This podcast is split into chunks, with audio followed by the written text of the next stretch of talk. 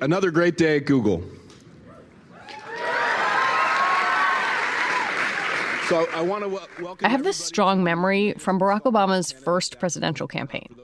It was November of 2007, and Obama was speaking to a rapt audience of Google employees in Mountain View, California. Thank you. Thank you so much. It was the kind of optimistic message we heard a lot of back then. Know that the Google story is more than just being about the bottom line. It's about seeing what we can accomplish when we believe in things that are unseen, when we take the measure of our changing times and we take action to shape them. And that's why we're here today.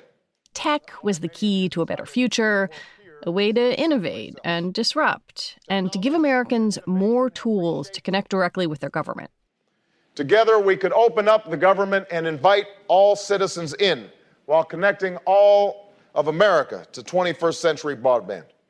And now, all that feels like such a long time ago, even though some of the players from that administration are about to come back into the next one.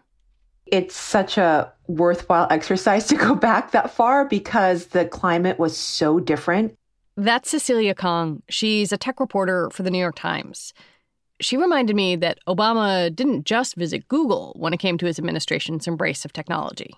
He actually also held a town hall at Facebook. He had a fundraiser at the home of Marc Benioff of Salesforce.com. He had dinner with all these tech CEOs, including Steve Jobs and Eric Schmidt of Google at the time. But the framing was so different then, which was wow, Obama gets tech. And this is a yeah. really positive thing. Cecilia's beat is tech policy. And this week, she's been thinking about what to expect from a Biden administration in this watershed moment for the industry. I have no doubt that the Biden administration will be much more aggressive than the Obama administration. Both parties think big tech is too big and has too much influence over how we live our lives. But that's just about the only thing they agree on. So if you're Joe Biden, what do you do? Do you listen to the progressives in your party, like Elizabeth Warren, who want to break up the big tech companies? Or the moderates who want something less drastic? And how do you work with Republicans who say tech companies are biased against conservatives? Today on the show, Biden and big tech. We talk with Cecilia about what the president elect wants to do, who's advising him, and how Silicon Valley is already pushing back hard. I'm Lizzie O'Leary, and this is What Next TBD, a show about technology, power, and how the future will be determined. Stay with us.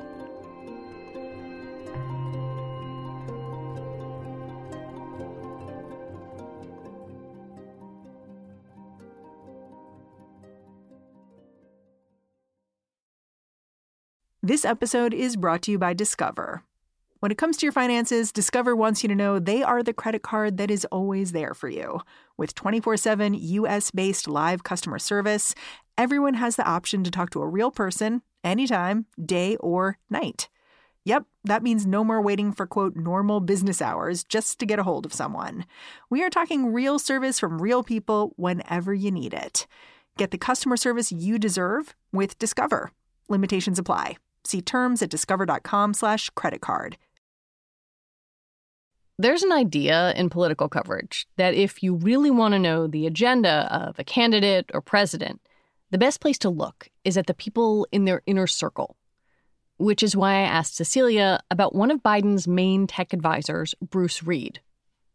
He was Biden's chief of staff during the Obama years, and he has in recent years worked at a child advocacy group called Common Sense Media and Common Sense Media is fascinating in that they have been really like one of the biggest antagonists of Facebook these days. They've been on the forefront of a campaign called Stop Hate for Profit. And it's a campaign to get advertisers to essentially leave Facebook until it cleans up his act and starts to rid the site of disinformation and toxic content. And it's backed by people like the the actor Sacha Baron Cohen. Yeah, I see him tweeting about it a lot. Yeah, and they're all working together. Lots of different groups. The ADL is part of this. There are a lot of different groups behind this effort. And the other thing that Bruce did um, in recent years is he was at the forefront and very involved in the formation of California's privacy law that was enacted in 2018. So he knows legislation around tech and he understands it on the state level, on the federal level, and he comes from a point of view that believes that there needs to be restraints. So he's a fascinating person to watch in that he's informing and very much directly in the ear of Biden. Next, you've got the people who will help get his government up and running. On Tuesday, the Biden Harris transition team announced who would lead key task forces for various government agencies. The thing that was really fascinating to me is that there was a mix of many people with experience from the tech sector. And, you know, you have people who are coming from Amazon and from Dropbox, from the Chan Zuckerberg Initiative, which is the philanthropy run by Mark Zuckerberg and his wife, Priscilla Chan, um, and other tech companies. That said, the people who are involved in the agencies that directly affect the tech industry, they're definitely not Silicon Valley people. They actually and mm. they actually are very seasoned antitrust and consumer protection people in Washington who have a real depth of knowledge in policy. And some of them, including Gene Kimmelman, who is a advisor on the Justice Department task force, was a senior official in the antitrust division um, in the Obama years, and he knows a ton about technology and antitrust. And he has been public about his position that there is a lot of reason to seek antitrust uh, cases. Right now, the Justice Department is pursuing an antitrust case against Google over its search business. Cecilia says that in a Biden administration, that suit could expand to be even broader. And the end goal here could be encouraging for the liberal side of the Democratic Party that wants to dismantle these companies. I, I do think breakup is on the table no matter what with with any really? of these organizations. Yeah, with any of these companies. Because when it comes down to remedies, for some of the companies it's just it's hard to see how they can be restrained without dismantling them somehow. And I just think it's because it's undeniable that Silicon Valley is in this this odd phase where it's there's so much concentration of power and wealth that it's I just think it's it's impossible for the Biden administration not to do something. And so like those people who are on the task force like Gene Kimmelman, they are calling for strong regulation. They are hmm. calling for lawsuits. They are calling for antitrust lawsuits. They are they are and I don't think you necessarily would have seen that four years ago, in that not that they themselves were not in that position, but there was not as clear of a case. This is such a bad cliche, but the genie's sort of out of the bottle. We'll be right back.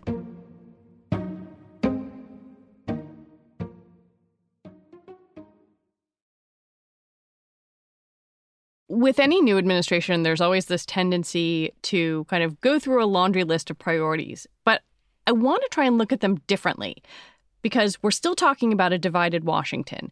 So I'd like to lay out what a Biden administration could do on its own and what it would need Congress for. When you think about their top priorities, what could they knock out through executive actions or through federal agencies? I think a, a real out of the gate goal for the Biden administration is to address the digital divide. The one sort of tech related issue that they discussed in their transition documents is the need for universal broadband. So you can see a lot of funding coming from the Federal Communications Commission and other places like the Commerce Department, other agencies that do have funding and money to just really like amp that up and make sure that the billions are out there to make broadband more affordable for people who may have it available in their area but they can't afford it. And then also to get broadband out to areas where it doesn't even exist. And then I, I think the Biden administration has the benefit of the bully pulpit and telling the telecom companies, you know, like, look, we're in a national emergency make your broadband free for two months. I think that they have a position to just really sway the private sector um, in this moment when it comes to universal broadband. That said, to really make universal broadband a reality. And let's not kid ourselves, the digital divide has been like a two decade problem. Like it's tens of billions of dollars have been spent on trying to get broadband to every home in America. And every administration, including the Trump administration and the Obama administration, has failed. So, what would that take to make that really a reality, like a permanent universal broadband reality? It's, I think it takes like a massive funding package from Congress. So, like many, many things, all of that hinges on what happens in Georgia. If the Democrats pick up Senate seats in Georgia's special election in January, that would give Biden extra muscle to be able to change tech policy. But there are some other things Cecilia expects him to do right out of the gate. The Trump administration has a, an executive order on social media in Section 230, but it's all based on what the Biden administration would probably describe as all the wrong reasons for why they're doing it. So they would roll that back, this executive order. The other thing that they would do is continue and potentially expand the antitrust investigations and the the, the orders and the lawsuits um, against the big tech companies. Out of all his tech policies, Biden's stance on Section 230 of the Communications Decency Act is perhaps his most extreme. Section 230 shields companies like Facebook and Twitter from liability for what third parties say on their platforms. And frankly, it's key to these companies' business models. And back in 2019, Biden was asked about it. He simply said, I think it should be revoked. He used the word revoked. That's a big deal. It's a big deal. So everybody was flipping out and saying, wow, if the Biden administration completely takes away Section 230 and this important legal shield, then where does that leave us? That leaves us to a flood of lawsuits potentially for hosting, like, let's say, Facebook hosted Alex Jones and Alex Jones told people like this, you know, these, these are all true stories. Alex Jones was talking about how Sandy Hook was a conspiracy theory. As of now, you actually can't sue Facebook or it's very difficult to given Section 230. So this would just make those kinds of legal actions easier. And that will ignite a war um, in terms of lobbying um, from the tech sector. I think that's the one thing that they're the most afraid about. Well, let's talk about lobbying because when we look at the past few years, tech companies have really beefed up their efforts. Amazon, Apple, Facebook, Google, when you put them together, they spent $53.6 million on lobbying last year. I mean, that is more than Wall Street. That's more than Big Pharma. So, what do they want to get for that money? Because they're not laying it out without some real goals in mind. So, what they want to get from that is studying the water. I mean, when it comes to lobbying, it's pretty simple what company, why companies lobby. They want to protect their businesses from regulation, or they want to attach regulation to their rivals they are going to lobby very vigorously against data privacy rules that are too strong. They will say, we're cool with data privacy regulation law, but they'll lobby on the details to make it really watered down and to make it very, very beneficial for them. So, this is winter is coming, but we just want to kind of shape it a little bit because we know we can't get out of the spotlight completely. Oh, yeah. This is like this is winter is coming, but you know, we are going to ensure that we are the most protected in this storm. One way the tech companies might try to protect themselves is by arguing for their value to America in this pandemic economy. They will, in this very broken economy, present themselves as important jobs creators and important mm. companies in the economy so that any regulation that curtails their ability to grow and to hire more people is bad for the whole country. That's going to be a messaging point, not in such blunt terms as I'm describing, but that's something that they're going to try to implant in the minds of lawmakers. And so that when the lawmakers are introducing rules, they'll always have that nagging feeling, oh, if I if I sign on to this legislation, am I possibly cutting off thousands of jobs in my district back in Iowa or wherever it may be. So that's that's sort of the the calculus for the tech companies. I want to talk a little bit about age. Um, not Joe Biden's age, but but the age of our laws, right? The big laws that govern the internet were written when I was in college, high school.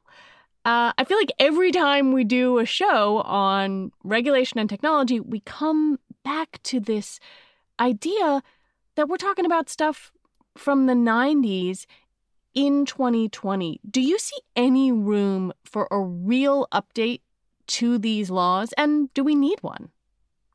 Yeah, I mean, I, you know, Section 230 is a really great example because it was enacted in 1996. And interestingly, the creators of that law themselves say that it is in some ways outgrown its original purpose in the sense that they think that they that it should be maintained and they, they think it should be preserved this particular law but they said look it was meant to help startups. But google and facebook and amazon those are not startups anymore. These companies are gatekeepers for really big things like they're sort of the choke points or the gatekeepers for commerce for speech for the acquisition of ideas through search. And so there's you know, once you start thinking about it that way, you can see how the unanimous thinking about these companies as too powerful really boils down to that idea that they have too much control. Before I let you go, I guess I want to ask you about how all this applies to regular people because these are these are nerdy conversations that we're having here and obviously there are things that you know big tech and their lobbyists are thinking about but does it matter do you think in how someone goes about their day, um, or if their kid is doing remote learning at home, if they're trying to, you know, use their phone to do a whole bunch of things. Does this stuff matter? Is it going to affect people's daily lives? I think back at the House Judiciary Committee's hearing with the four CEOs of the top tech companies um, this summer, and they're talking about how Amazon as the gatekeeper for small businesses that need to sell on Amazon were extracting too much in terms of rent and their rules were too onerous and it was just really hard to exist on Amazon's platform for for smaller businesses. And I was thinking about that and I was thinking like that actually is some of the most concrete examples of how Americans are directly affected by the power of these big tech companies. The other thing that some of these policies could do is to just push the companies to do better.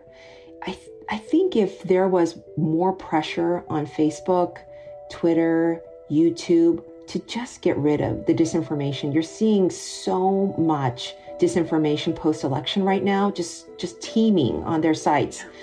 And I think just the pressure that there will be real punishment on the other side of that, I, I think that that will be a, a real relief for a lot of people who feel like they're caught up in such like confusing swarms and storms of of echo chamber discussion and you don't know what's real and what's not and what's what's fake and what's not. And I, I think if there's a little bit more more rigorous standards on what is truthful and what is not i think that will be a real relief for consumers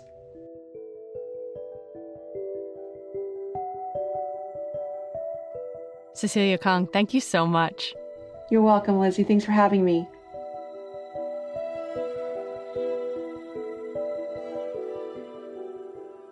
Cecilia Kang covers technology and regulation for the New York Times. And that is our show for today. TBD is produced by Ethan Brooks and edited by Allison Benedikt and Torie Bosch.